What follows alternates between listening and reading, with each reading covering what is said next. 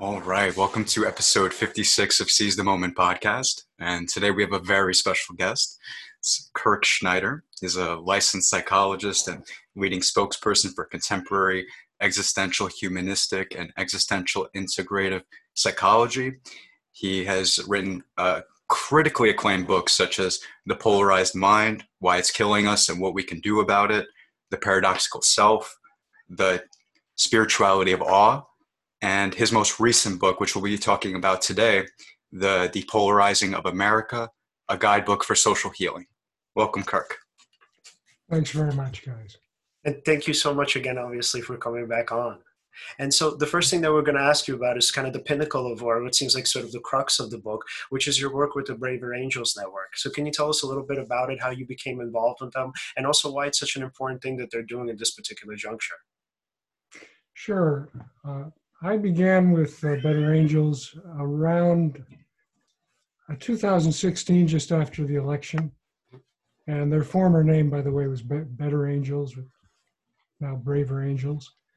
And uh, basically, as I understand it, they began soon after the election because of the uh, polarization and divisiveness that was intensifying, you know, around that whole period and it was inspired by uh, a psychologist named Bill Doherty uh, and uh, a couple of other um, very socially attuned uh, entrepreneurs.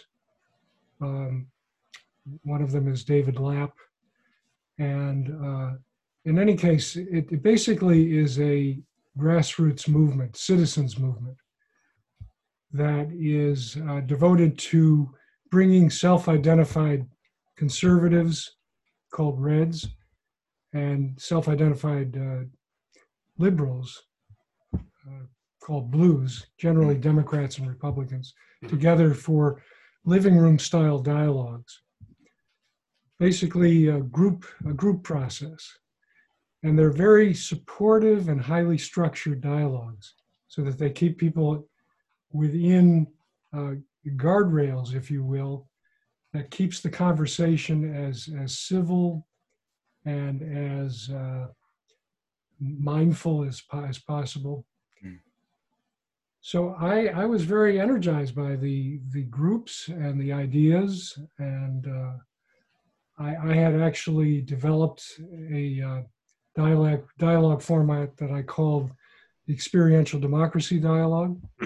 A little over a decade ago. I've been working with that uh, quite a bit uh, with various groups. Uh, people of contrasting backgrounds, could be liberal, conservative, uh, could differ on particular issues like climate change.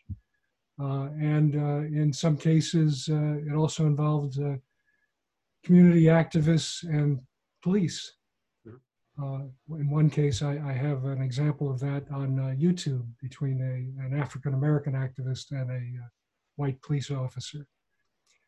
And since that time, I've I've been uh, developing and refining that experiential democracy dialogue, which is one-on-one, as distinct from the Braver Angels dialogue format, which is group group process. Um, and I think the two actually can complement each other well. Um, but I've been refining the experiential democracy dialogue since my, my work with Better Braver Angels, uh, where I've become a moderator and uh, I have facilitated several of their, their group, uh, group processes over the years. In any case, I, I see it as a, an extraordinarily hopeful trend in, in an extraordinarily uh, a painful, intense period that, that we're going through yeah. on so can, many levels. And can you tell us a little bit about the step-by-step process, first of Braver Angels, and then obviously kind of on top of that, your sort of method and how it differentiates from theirs? Sure. Uh, Braver Angels format begins with, uh, you know, brief introduction of people who, it's generally a five on five format five blues, five reds. Hmm. And the moderator uh, uh, provides a, a, little introduction. Each of the people are introduced. And uh, they're asked, you know, very quickly why, what brought them here. Um, and then the, uh, the format uh, goes into uh, the ground rules. The ground rules are, are just key to this whole process. And, and I, I found to be key to the experiential democracy dialogue as well, because they really set the tone and the intentions of the group. I should say that uh, Braver Angels and Experiential Democracy Dialogue are based on uh, a, a, very, uh, what you might call, phenomenological process in, in psychotherapy, meaning the attempt to understand and learn about the other as intimately as possible. It's not it's not really about changing minds per se and certainly not about imposing one view on the other. It's much more about curiosity respect and openness. And those are three pillars of the braver angels process as well. Attempt to come come from the, those places of curiosity respect and openness um, to basically just find out about where this person is coming from and to have the, the safety and support to do that. And out of that, to uh, hopefully achieve some kind of common ground. And, and we've often found through the process that some common ground is, is found.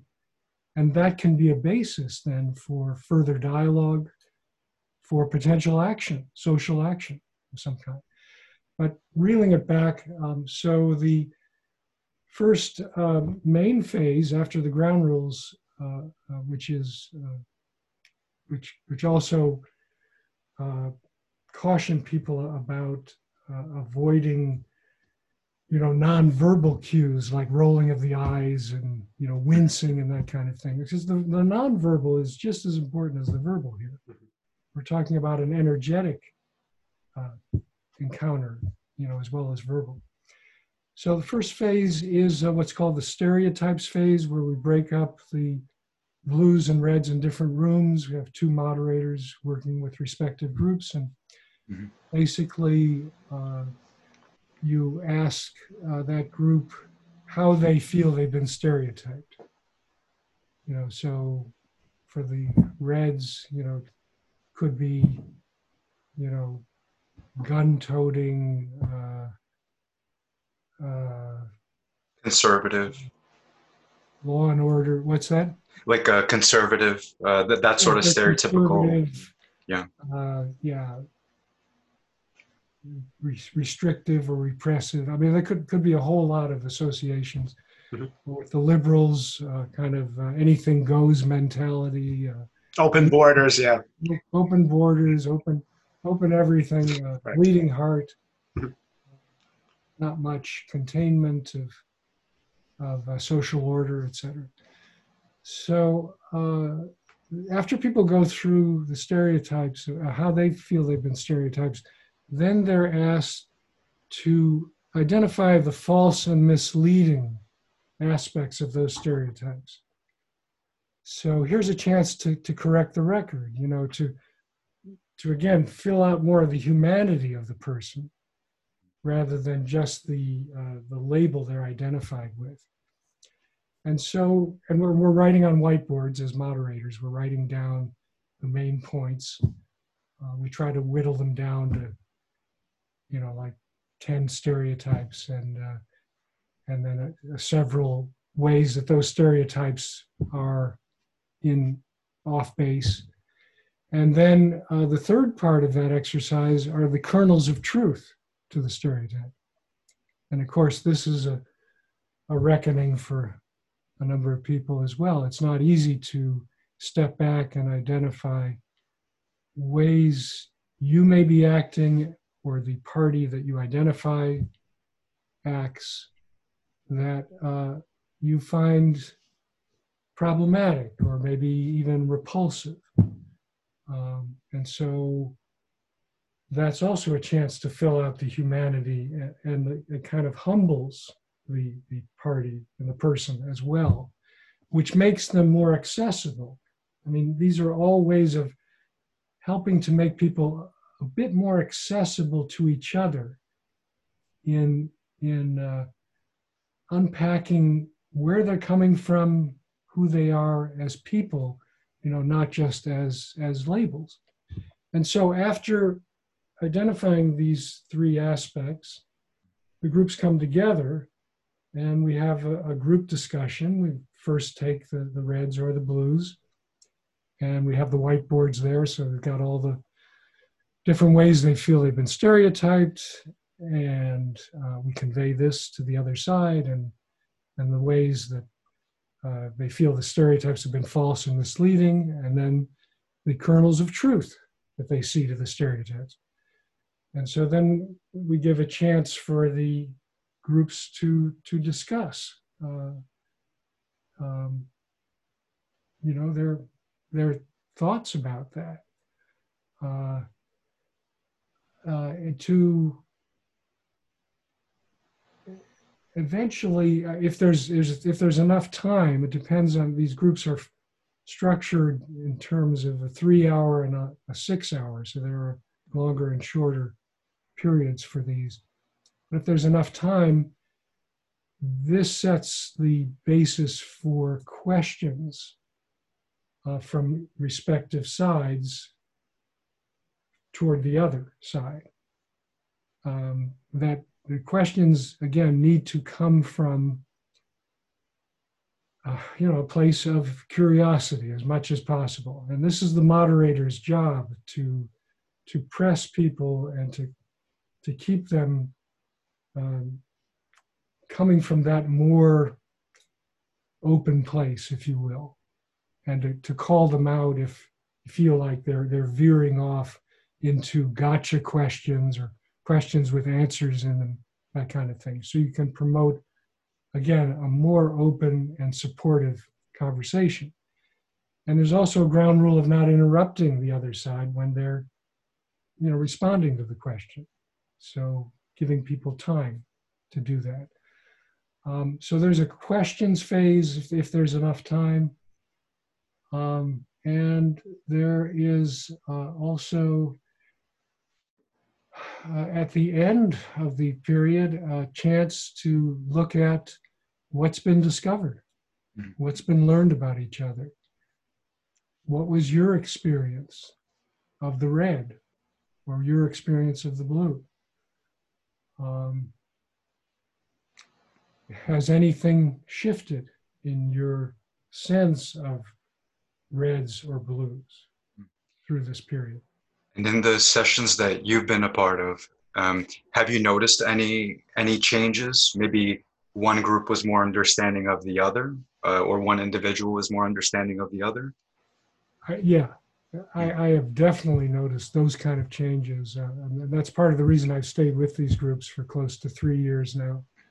Uh, I, have been extremely moved by what I've seen, and, and I don't think that's a, an isolated experience at all. Many people in these groups have been very touched by uh, seeing just again more of of the humanity of the other person, more of, of where they're where they're coming from. Uh, that that they're not, you know, con- constrained by uh, a simple category or stereotype, uh, and uh, I guess I, I, think more of a, sense of empathy toward each other. Um, so I, I think just being able to sit with each other is an enormous step in these days of, uh, you know, almost, uh, well, beyond demonization. I mean, a, a hatred uh, of, of either camp. And we've certainly seen these flare ups. Yeah. And it's so very. That itself has been important. Yeah and it's sort and it's sort of no, it's okay. So and it's very similar to kind of you know um, the Egyptian maxim as above, so below. Mm-hmm. So it's sort of very similar, and kind of what I took away from that part of your book is it's very similar to therapy. It's very similar to sort of the Hegelian dialectic, whether we're talking about existential therapy, whether we're talking about cognitive behavioral, dialectical therapy. Um, so what's so cool about it is the idea when what we're looking for, I think, from my interpretation of the work here, is that we're looking for a synthesis. And sometimes when cognitive behavioral therapy is sort of misinterpreted, the idea is like, well, we're looking for, um, let's say, rational thought to override our intuitions. So our intuitions are telling us something false, such as I am a failure, I'm a loser, etc. And we're looking for the rational side to sort of override them and remind us, you know, how great we are. So that's actually a kind of misconception of CBT. And I think it's a misconception, honestly, of just therapy in general, which is why a lot of people seem to kind of, you know, dislike it to some extent because their thinking is, is, oh, you just want me to think positively, and that's just not real. That's bullshit. I want to stay away from that. And so, mm-hmm. what's so cool about this being a reflection of individual psychotherapy is that what we're looking for is just like with psychotherapy in the sort of one-on-one sense, we're looking for these sort of little grains of truth in the different sides. So, if we're looking at two different people sort of conversing with each other, the beauty is that they find an end to the conflict ideally speaking. They find an end to the conflict and understanding that sort of both versions were incorrect to some extent, and then also both versions were correct to some extent, that there's this sort of synthesis. And it's very similar to individual psychotherapy, where it's never the case that an individual's intuitions are sort of totally flawed, because to some extent, I am a loser and I am a failure. I mean, these are just mm-hmm. facts of life. But on the other end, right, sort of the more rational part that tries to convince me otherwise is also partially right, where I'm also a success and I've also done things that I can say that I'm proud of. And so what's so cool about that is that again as above so below. It's a very sort of reflective process in terms of our own sort of individual psyches. Like we can look at it intersubjectively and we can look at intrasubjectively and intrapersonally and see that really sort of the harmony comes within an acknowledgement of the truth within either side or within both sides. I, I think that's that's dead on. Uh, i also think it's it's about coming to to terms with the other in oneself because generally, if we're getting activated by a contrasting side or person, um, there's something in ourselves that is is not, you know, well integrated, if you will. And I, I don't want to speak in overly rosy or idealistic terms, but uh, but I do think these kinds of uh, conflict mediation approaches that tend to be more intimate um, do have that effect of helping people to recognize more of their own wholeness. And I think that's what we were talking about when, when you say synthesis. Mm-hmm. I hmm. think of wholeness, uh, paradoxical wholeness, because I have questions about whether anyone ever achieves some kind of seamless unity or whole in terms of everyday living. But I do think as human beings, we can go much further in uh, coexisting with many parts of ourselves, contrasting and even contradictory aspects of ourselves, and, and that that's part of the richness of life and, and the, the fullness of life, and um, that it, it also is, is a hedge against uh, civil discord and uh, uh, violence in many ways. Because in many ways, violence is about trying to get rid of that thing that is so alien in your own being and in the other. And if you can get to a place where it's not so much about getting rid of it, it's more about trying to explore it, uh, um, seeing what uh, what aspects of it make sense for you and your life. Uh, that's a very different approach, and uh, it feels like it's an approach that allows for more e- evolving of people you know, rather than uh, us, them, you know, black, white kind of uh, dualities, pol- polarities. Yeah. Yeah. What's so this is within and without. Yeah. Yeah. Um, yeah. Even though there's an explicit difference between yes, no, black, white, there's an implicit sort of unity. One relies on the other for its existence in order to exist at all. Mm-hmm um, and recognizing that unity helps you to kind of take that that zoomed out kind of look at everything and be able to see multiple sides Yeah. Well, yeah, in, in a sense, it is saying that we, we all have pieces of the truth, you know, Mhm. whatever that is. I mean, I'd rather not put it in, in a capital T, Mm. but we, uh, seems to me that a vital life is connected with uh, a life that can, uh, you know, that can expand with within the the givens of one's uh, social, cultural, familial, cosmic situation, if you will. I I don't know if this is going too far off philosophically. we- No, no. I- actually, um, what's fascinating about the the structure of the way that these dialogues take place, it's interesting. It, it progressively takes an individual, and mm, for example, phase one, uh, the visualization of engaging in a dialogue with one's partner. Yes.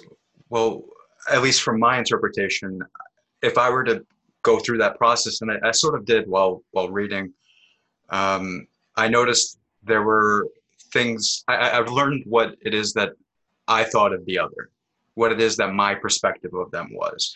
It's not something that generally I take the time to think about. Uh, sometimes I just get caught up in the automaticity of everything.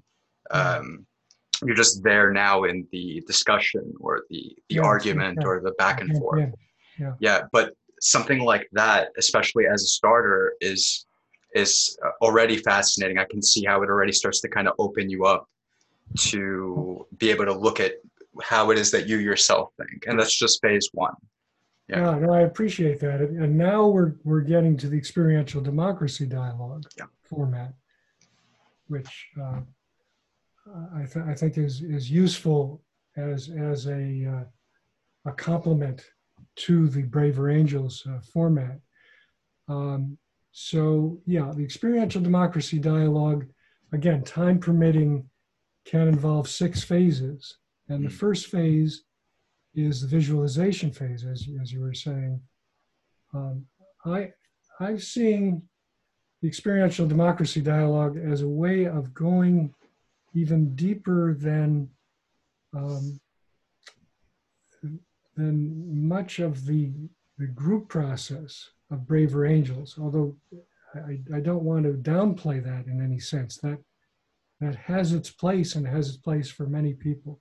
Mhm. There are other people who uh, or even some of the same people who are ready and willing to, to go even deeper into deep into one-on-one exploration. So uh, I'm, I, I think I'm moving even closer to a kind of therapeutic um, experience uh, with the with the experiential democracy dialogue.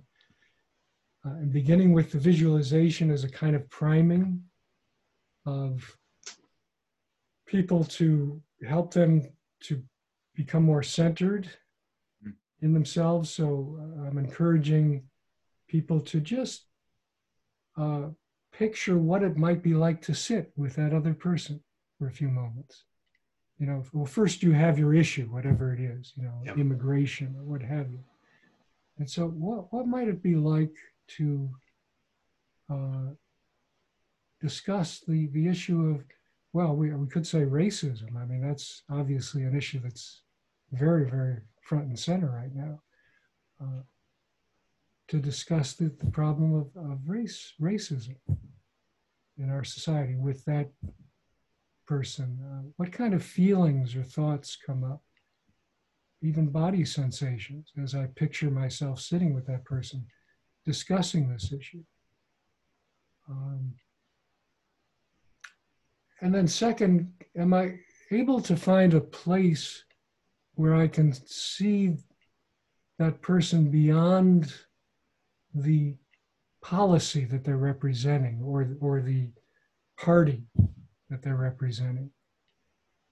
Um, am I able to even to even glimpse maybe the humanness of this person, and not just that they're a red or a blue or what have you? And I think that's very helpful. And then in, in then going to the next step of talking about each other's backgrounds. Hmm. Uh, that's the second phase of the model. Uh, describing in just a few minutes what it was like growing up in terms of this particular issue, let's say racism. So, what was it like in your family? How, how were other races treated in your family system? Um, what, what was that like for you? Uh, and then how so uh, given that Mm. uh, on both sides what what are we really seeing here it seems to me we're we're seeing much more of the context of where people are coming from because too often dialogues of this kind just begin with the policy issue right Mhm. um, or in the case of Braver Angels, it's beginning with the stereotype exercise. Um, I I guess what, what I'm pressing for is providing a little bit more context before we, we jump into more of that uh, verbal and kind of analytical mode, if you will. Yeah. It uh, it humanizes the other person. It it takes away that tribal aspect of, as you said earlier, of us versus them, or ascribing a sort of identity onto the person and immediately judging them based on their identity or their group identity. Mhm. By going through this, uh, sorry, go ahead. Yeah. Yeah, and, and, and it and it can really build empathy because often what we find out when we hear about people's background is that they've been through some kind of trauma that's related to their their concern or their their leaning, let's say, Mhm. ideologically, or their family has been through some kind of trauma or challenges that relate to their particular, you know, identification with a stance. Uh, or in some cases, it's it's it's a uh, transmitted trauma over generations, or it's experienced that way. So that gives the respective parties a little bit more sense of, of where this person's coming from as a person. And then the third phase is the, taking a stance, describing the stance. Mm. Let's say how you feel about uh, the way racism is being handled, uh, let's say by the government right now, uh, or by the police, or by the protesters what- whatever particular issue the two people decide on. And, and so you, you give that person, again, uh, a lot of room. I mean, five minutes, but that can, that can be quite a period of time uh, to describe as mindfully and heartfully how they view that particular issue. And then the partner is asked to reflect back what they heard from that original speaker. And again, not just intellectually, but as much as possible, what they heard and they sensed and they felt, you know, with their, their sort of whole body experience of where that other person is coming from. The attempt is to try to bring the other party as much as possible into the shoes of the other and thereby into their, their, their own shoes that are ill fitting, Mhm. you know, in a sense, all those places that are getting activated in, them, in themselves too. Uh, to, to try to get a fuller sense of, of what these fears and these uh, these hard differences are about. And of course, you switch roles. So uh, after the uh, describing a stance, then we go into the stereotypes phase, and I've, I've borrowed this from Braver Angels. Um, inviting the respective parties, the one on one, to uh, identify stereotypes that they feel have, have been uh, imposed on their position, then uh, correcting false and misleading aspects of those stereotypes, mm. and then identifying kernels of truth to those stereotypes. And of course, both parties have the chance to do that. And then we move into, um, I believe it's the fifth phase, which is the questions phase. And again, I'm drawing from Braver Angels here as well, where each party gets a chance to ask one another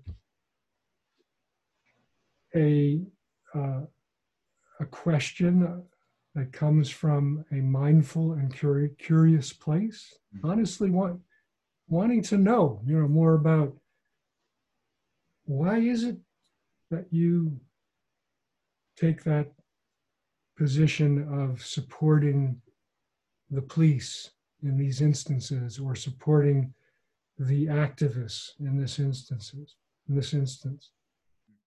Or uh, uh,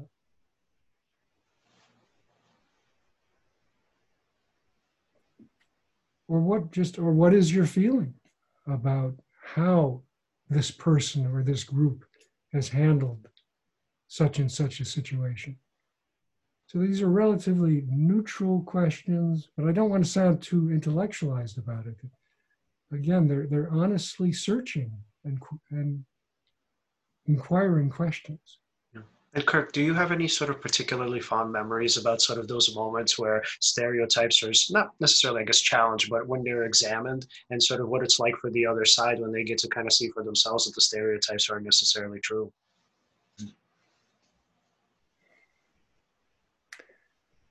Yes, I do actually. Uh, well, and, and, I have one of these anecdotes in my book mm-hmm. uh, where I talk about uh, the time where I, I was with a group of, of people, some of whom were from my hometown mm-hmm. in the Midwest. And uh, uh, we came from very different neighborhoods mm-hmm. in the city. And um, I think at first we, we had a kind of natural, you know, maybe suspicion or sense of difference about each other. And, um, but but through the the group exercise uh, exercises uh, and getting to know one another more, that was gradually melting. And and by the end, after the end of, of this was a Braver Angel session. Uh, actually, the three of us sort of naturally got together. Mm-hmm and we started talking just just jawing with one another about about our backgrounds we were all about the same age you know early 60s and we're we're starting to talk about you know our our shared experience of of the uh, in this case the, the cleveland browns mm-hmm. the football team and our, our experience as kids uh, you know walking with our, our our dads or uncles or whatever families uh, down to the stadium and, and, you know smelling the hot dogs and, and the, peanuts and the and hearing the transistors and going. And, and, this was a time when the team was was doing you know really fantastic. And uh, the sense of excitement as kids and we really we, we shared that on you know on a whole body levels of, of not just the three of us, but uh, but the whole town. And and two of us were, were white, one was black. So we were also very much relating to how, you know, it's, it's like the whole city comes together. One of the rare moments where where the, the rainbow of colors uh, comes together uh, in this ritual that is, you know, on the on the face of it about a football game, you know, which you could see as, as pretty, you know, super, superfluous in, in, a number of ways. But I think at the deeper level, it, it really was the sense of connection with a community that we otherwise never would have connected with and mixed with. And that was our sense in the stadium as well. And, and then there were some other sort of touch points, uh, like uh, uh, television show host or something that we, we all identified with as kids. And, and by the end of that, maybe 20 minutes uh, conversation, I, I know I felt much more of a family feeling about these guys. And I think it was shared, you know, we were all in pretty good humor after. And actually, the ideologies pretty much dropped away. I mean, that was dramatic to me. And there were dramatic differences in ideology in, in that particular circle of the three of us. Uh, one in particular being significantly more conservative than the others. Was that ever explored? The ideology part? Yeah, or? mhm. yeah the ideology part. Well, it, it came up during the uh, the Braver Angel session. So there was this unpacking, you know, through the questions and through the stereotype exercise, Mhm. um, getting more of a sense of where where people were coming from. Mhm. Uh, but no, not not after that uh, very spontaneous uh, meeting of the three of us, sort of huddled together Mhm. afterward. Yeah. Um, but that would be interesting, and and I, I think that that is a dramatic example of the kind of thing that we see on all kinds of scales uh, during and, and following those meetings. Mhm. Uh, and the one-on-ones I, I find uh, often intensify that's that sense of relating to each other uh, much beyond the particular policy issue that that is presented, you know, or that is begun with. Um, Yeah, it's, it's quite striking. And I, I just should mention that there have been surveys uh, by Braver Angels, they have it on their website, of, of people who've been through these groups and, you know, how they've impacted them. And they've had very high numbers, uh, favorable ratings, 79, 80%, oh wow, who have talked about uh, how significant uh, these meetings have been in terms of, of seeing the other's humanity Mhm. and feeling a, a lot less uh, triggered by by the label of the other Mhm. after going through these groups. That seems to be the biggest shift in these uh, after group surveys. Wow. The sense that I, I can sit with this person. I'm, he's a, he's another, you know, man or woman who's got issues like I do and who's, who's struggling with certain things. And yeah, I could see more of how they've come to that place, even though I still may strongly disagree with where they've landed. But that shift in energy, that shift in capacity to be present to otherness, I think is enormous. And, and it, I will just tie that in briefly to where I believe is the, the next step or a major step of our democratic system, Yeah. democratic republic system, uh, which is to move beyond,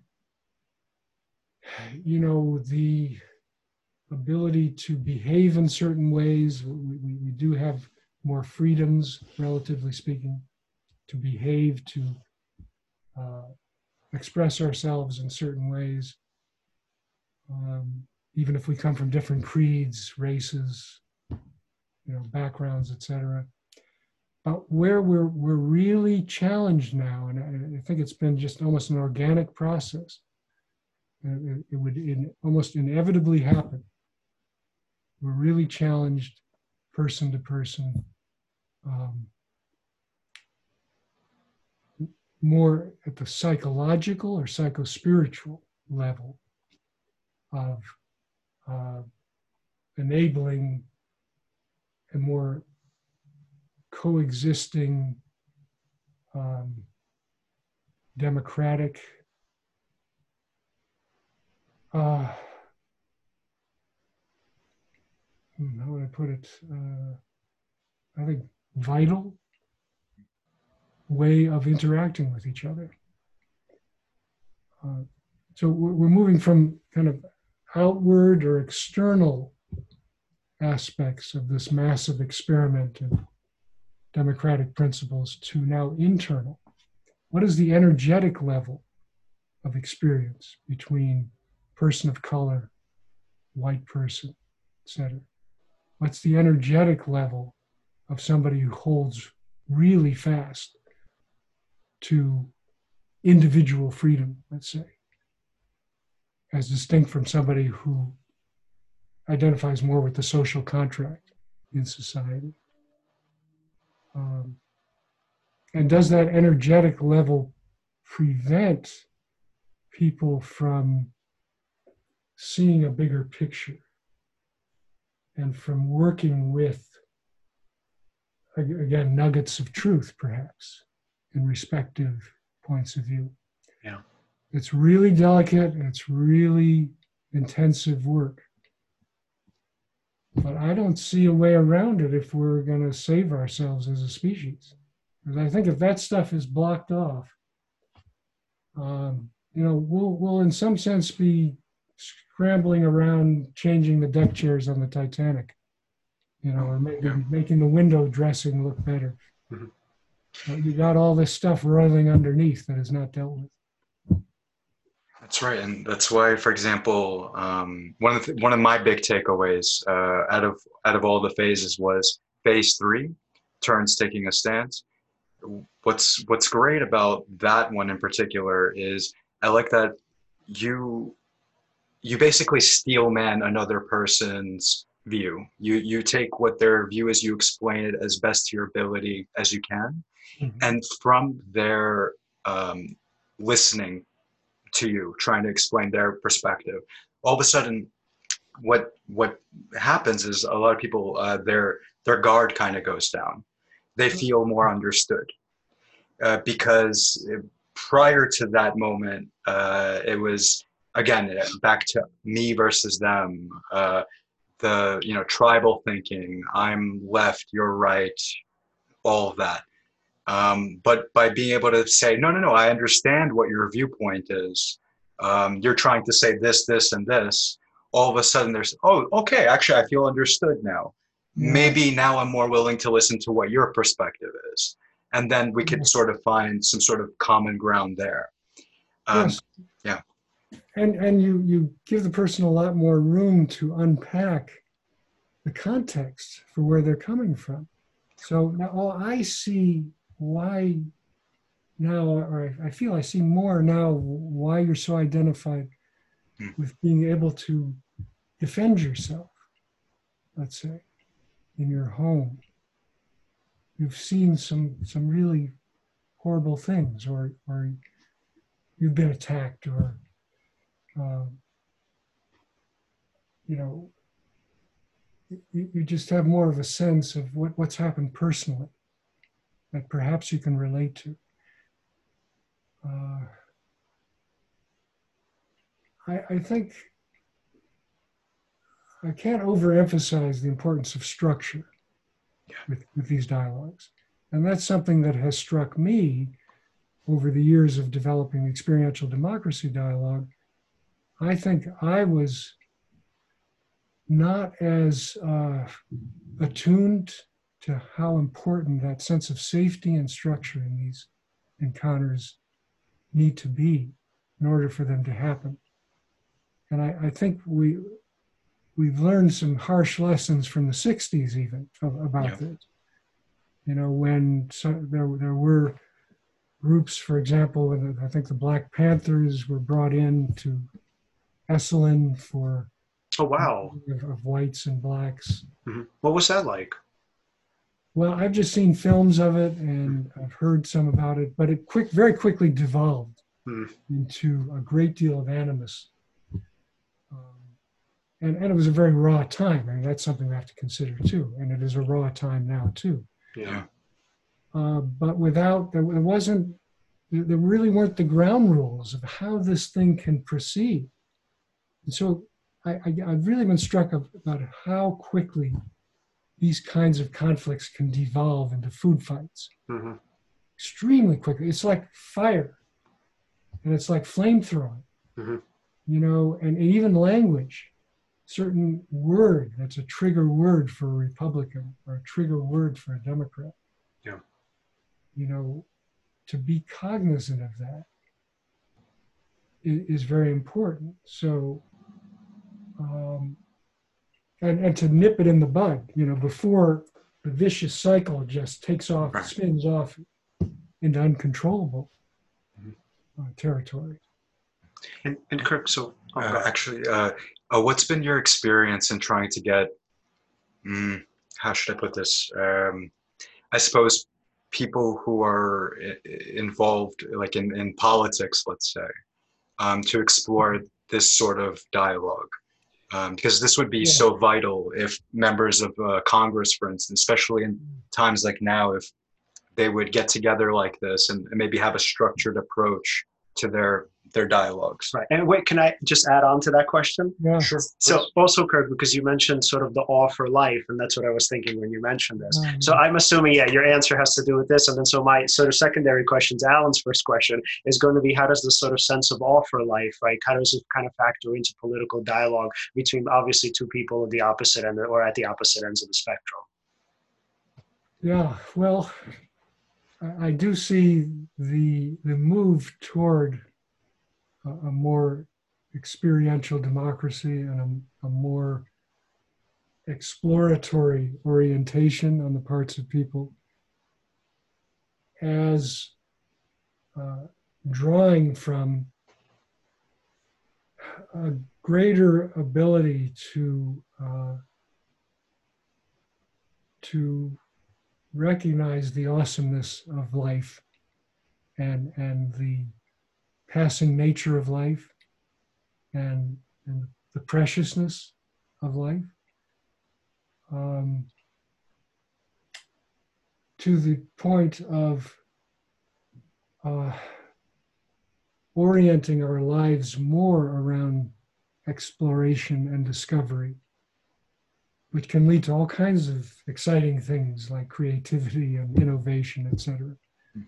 But at the social level, um, I do think that it, uh, the, the more we can we can highlight that aspect of our founding, and I do think that that sense of awe or humility and wonder, sense of adventure toward living, is implicit in the founding of our country.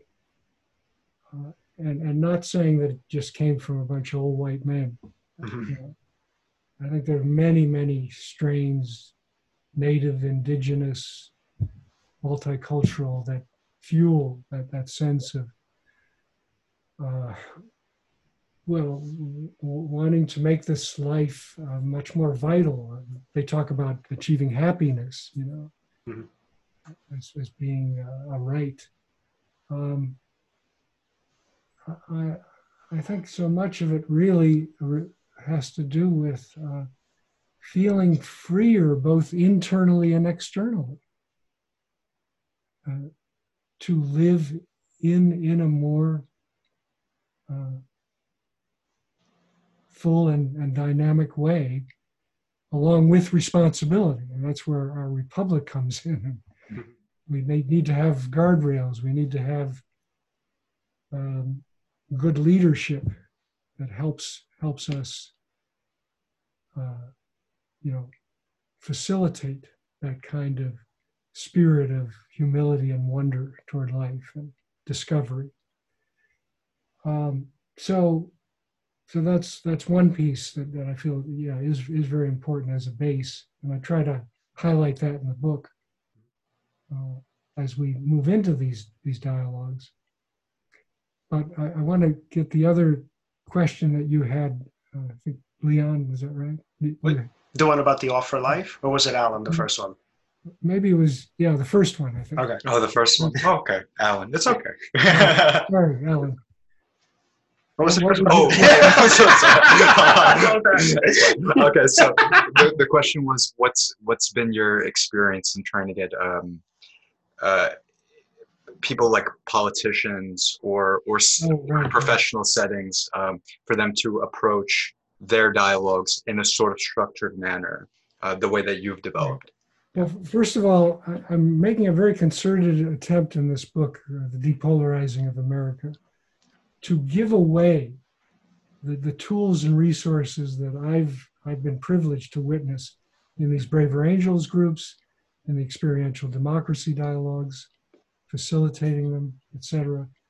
Really want to give these away to everyday people as well as professionals Yeah. to to, to expand this movement, this dialogue movement. I, I, would, I would love to see it become more of a mass movement in our culture. So, uh, yeah, I'm, I'm applying it to uh, friends, neighbors, family members who are willing to, again, accept the ground rules of the approach, the format, and, and try these out one on one with all the caveats that I also bring up in the book about you know your readiness and ability and, and willingness to go into these kind of uh, fairly intimate situations. But i think there are more and more people who are ready and willing to do that Yeah. because It does seem to be the. the desperation That's Uh, so anyway, what, one of the applications is uh, with legislators, uh, with diplomats, and I I have made a number of attempts uh, with legislators in the past to uh, to try just to try out uh, some of these uh, phases, and uh, it's been very tough Yeah. very tough making headway. But this was a number of years ago. I think we may be at some kind of inflection point where Hmm. uh, even even legislators would be willing to take more of a risk to to experiment with these kinds of dialogues. Um, it seems to me there there's no more relevant time than to do that. And Braver Angels is doing some experimenting with that too, as I understand it. Yeah. Uh, but yes, I, I would like to uh, be a part of facilitating such dialogues. You know, uh, Yeah. if, if that moment comes up. I, I think there's a Pursuing. Yeah, th- I think there's a craving for for that kind of dialogue. Um, you, you you could make an argument um, before podcasting was a sort of a mainstream phenomenon. Mhm. I- I think we used to think that people didn't have uh, much of an attention span in Mhm. terms of uh, marketing, right? Uh, Yeah. People can only take things in sound bites. Nobody wants to listen to an hour long conversation, a two hour, three hour, so on but it's been proven uh, by at least some of these podcasts that have become popular um, that people do have way more of an attention span than we think. They do crave uh, nuance. They actually are able to listen to uh, an hour, two, three.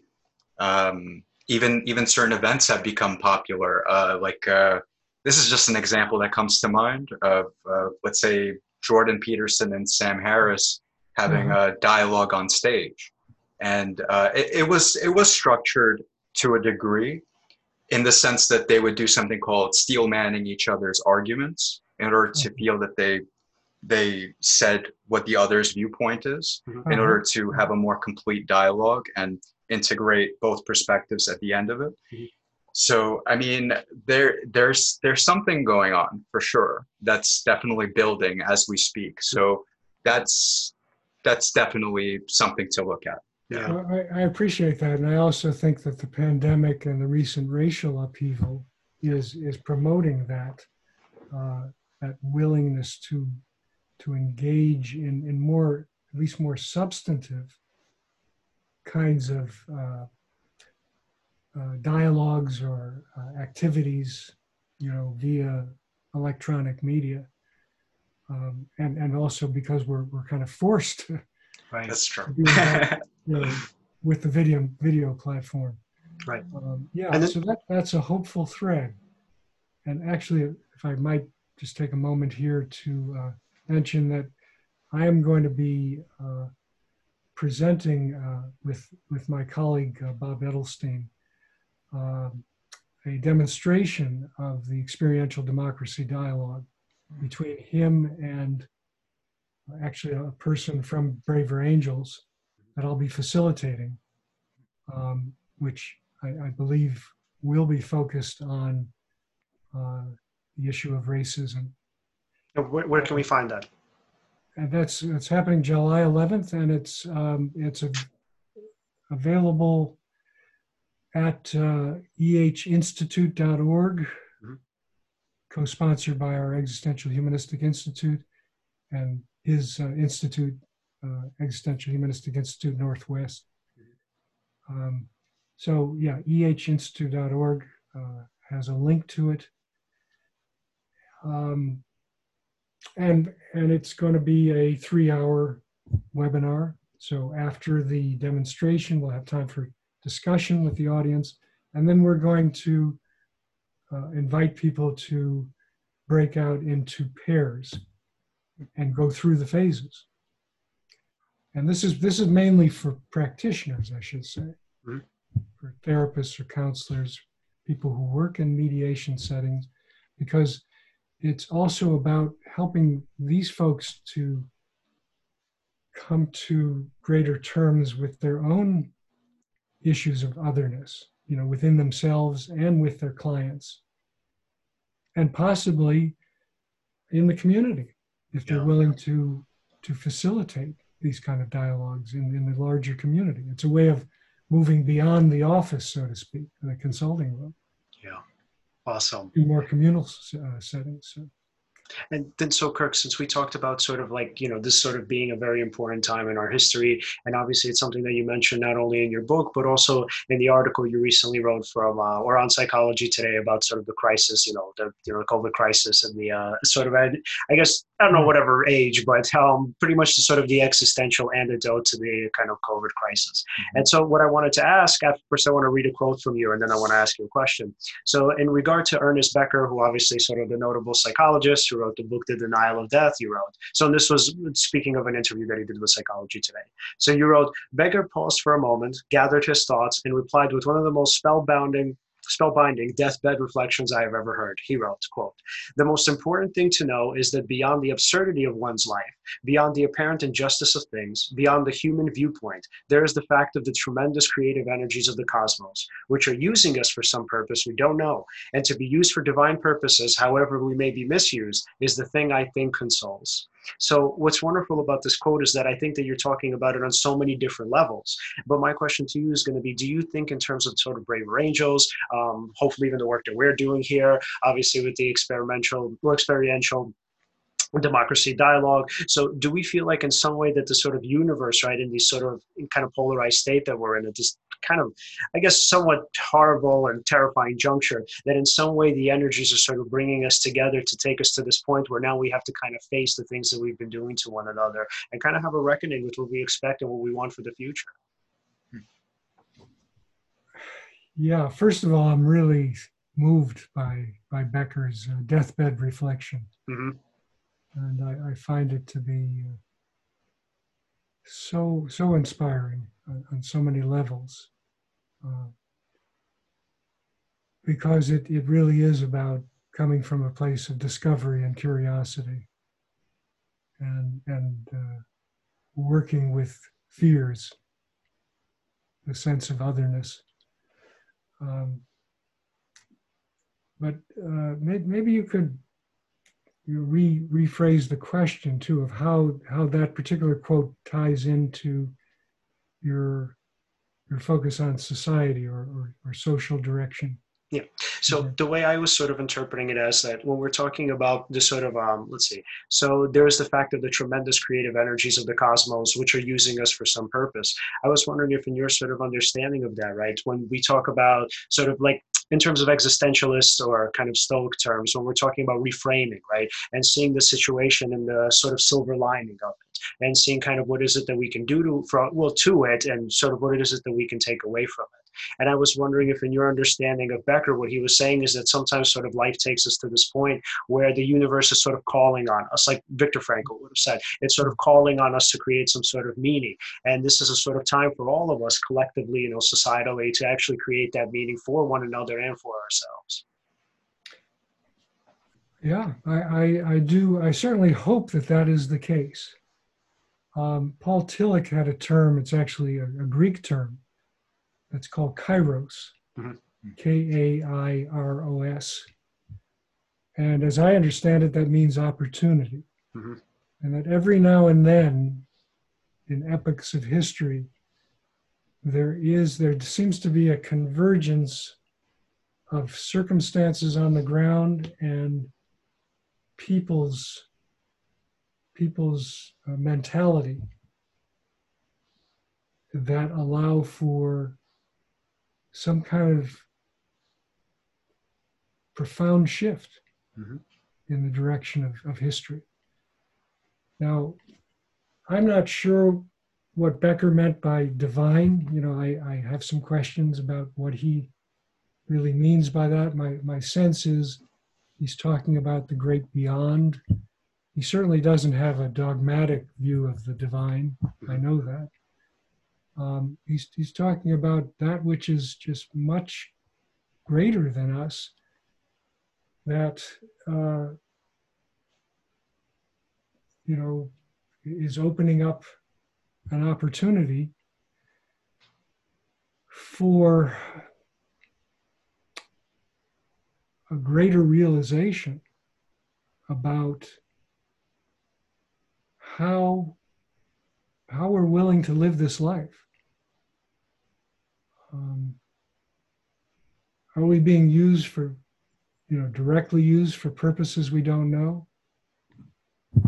It's possible. I'm not sure that that's so important as the question or the issue that uh, we are being called to uh, substantively confront our ways of living right now. And we, I, I feel we're at a very critical juncture, you know, socially, and certainly in my professional psychology too. I, I think that uh, psychology is is ripe for some major shifts in contributing to the social good, um, in, in orienting ourselves that way. And uh, I think we got to take it very seriously. Um,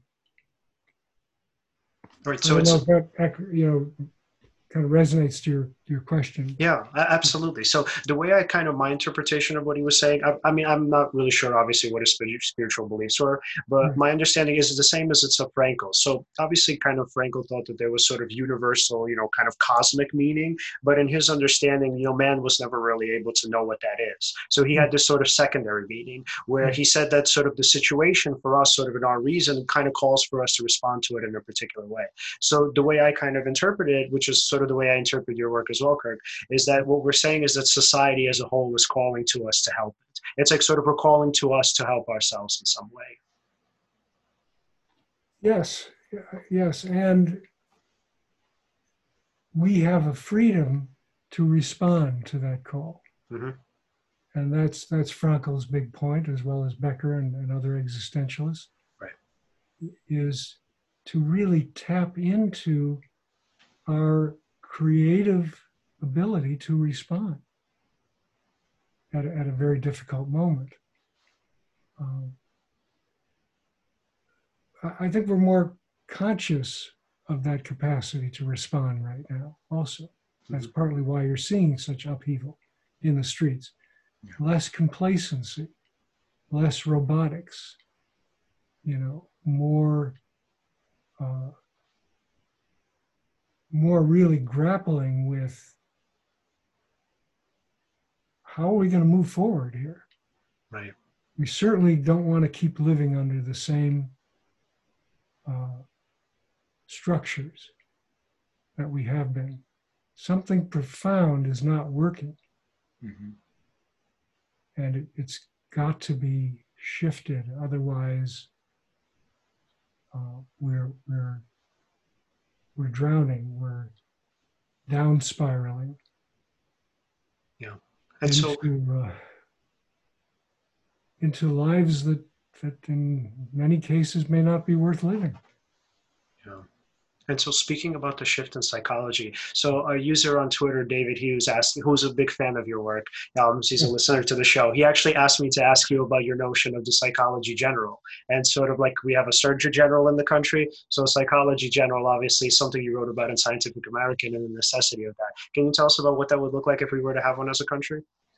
Yeah, I think it's high time that uh, psychology was was genuinely placed on a par with, with medicine mm-hmm. in terms of the health of our country. And we, we have really been uh, dominated by uh, a kind of uh, medical model for, uh, for health, for healthcare, for a very long time. And just the idea that we have a, a surgeon general you know, who's overseeing psychological offices and aspects. Mm-hmm. And we tend to have psychiatrists or physicians who are overseeing other government agencies such as SAMHSA. Um, is is positive in many ways, and certainly I, I have a lot of admiration for what physicians do and what they're doing now for absolute sure in this pandemic. Um, but I just think that we have such a, a mental health crisis in the country. Uh, the level of depression, anxiety, addictions, uh, bigotry, hate crimes, uh, you know, rampage killings, uh, sociopathy, you know, corruption. Uh, that we're, we're really missing psychological interventions. We're, we're missing, uh, I think, people who have, have spent their lives uh, dedicated to uh, helping people to uh, develop their own resources to to live more fully uh, and, and more healthfully, uh, as distinct from, you know, over reliance on medication, for example, right, uh, or over reliance on kind of quick, quick methods, quick fixes to change, change behaviors. Right. I, I just feel it's high time that we had somebody who comes from a holistic, integrative background, who can work in coordination with medical people, but who, who devotes full time to the psychological, or I should say, psychosocial aspects of, of our, our, our troubles.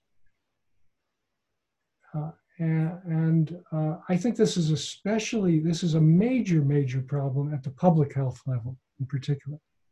I just don't think we we've done enough and our paradigms allow enough to optimally uh, heal, to optimally support people who have very significant relational deficits, uh, emotional uh, deprivations of all kind, we're just not getting to those levels. And, and, and I think we need more funding and, and more authority for those basically psychological aspects that could go such a long way, it seems to me, in uh, helping much more of the populace to heal or to, to even get to, to a more stable uh, ground on which to live. Yeah.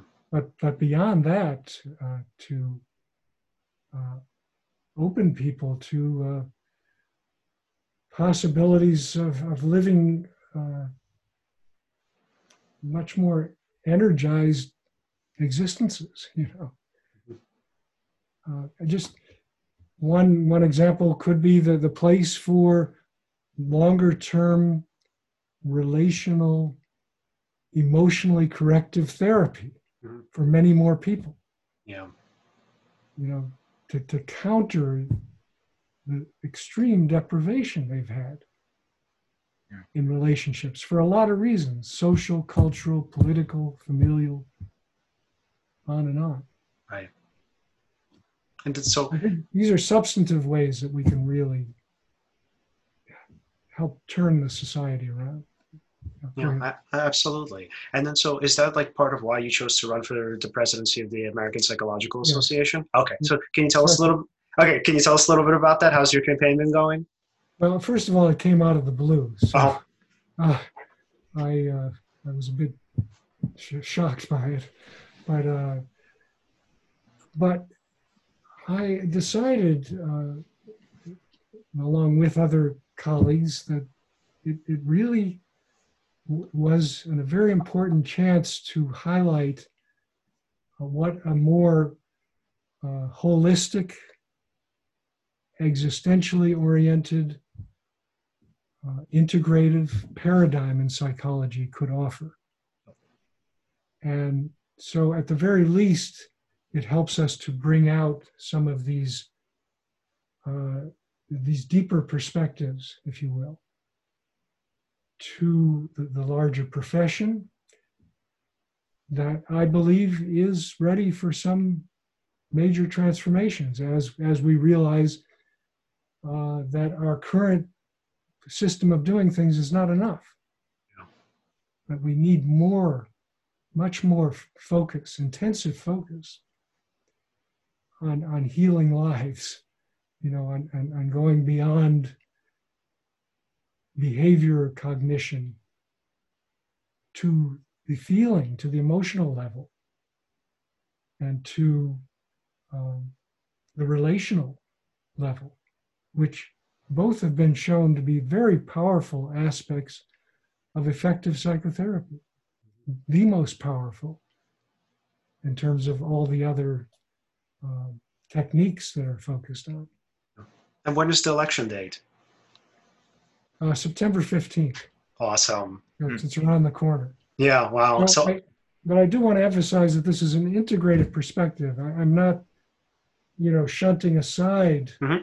uh, cognitive behavioral work or, uh, you know, work with people's physiology Mhm. and medical situations. These are all very, very important in terms of holistic healing. It's just that they're not the be all and end all. And that's where I think we've gotten hung up Mhm. for so many years. Yeah. We haven't had a, a you know, a, I would say a purely, more purely humanistic uh, uh, president of the APA since Maslow. hmm Although Frank Farley, I think, moved quite a bit in that direction. But that's been 20, almost uh, 30 years now as well. hmm And so we'll definitely be rooting for you, Kirk. We're like really happy for you, and this, we think this would be an awesome thing for obviously the APA and just psychology as a whole. Thanks very much. You're welcome. And then, so Alan, before we wrap up, any final questions? Oh, yes. Um, so if we wanted to follow you and to also buy your new book, uh, how could we do that? Thanks. Yeah, the, the new book is called The Depolarizing of America, Mhm. a guidebook for social healing. And uh, it's available on Amazon, Apple, uh, you know, Barnes and Noble, all, all the electronic outlets.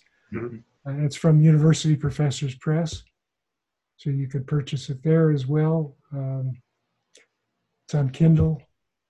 Uh, pretty readily available. Yeah. And where can Just came out. and where can we find you on social media? So, uh, well, people can go to my website, Mhm. which is kirkjschneider.com, and there's a place for contact there. Mhm. If they want to contact me uh, directly. Uh, and there, there's an awful lot of uh, um, you know, information about uh, my articles, perspectives, uh, about the various books, you know, that I've written, Mhm. and and about uh, my APA uh, presidency uh, campaign as Mhm. well. Awesome. Well, thank you so much for coming on, Kurt. Thank This you, was Kurt. such an enlightening conversation. It's great to talk to both of you again, and I have you very straight now. awesome. So, Alan and Leon, and maybe we'll do another show, obviously, hopefully after you win the candidacy. I'd enjoy that a lot. Awesome. Thank you again. Take care. Thank you. Bye. Keep going. All right, guys. That was great. Yeah. Kirk Schneider, huh? Yeah. Yeah. Such a Yeah. good show. All right, uh, guys. Thanks again for watching. If you want to find out, uh, if you want to follow us on Facebook or Instagram, follow us at Seize the Moment Podcast, mm-hmm. and on Twitter we're at Seize underscore Podcast.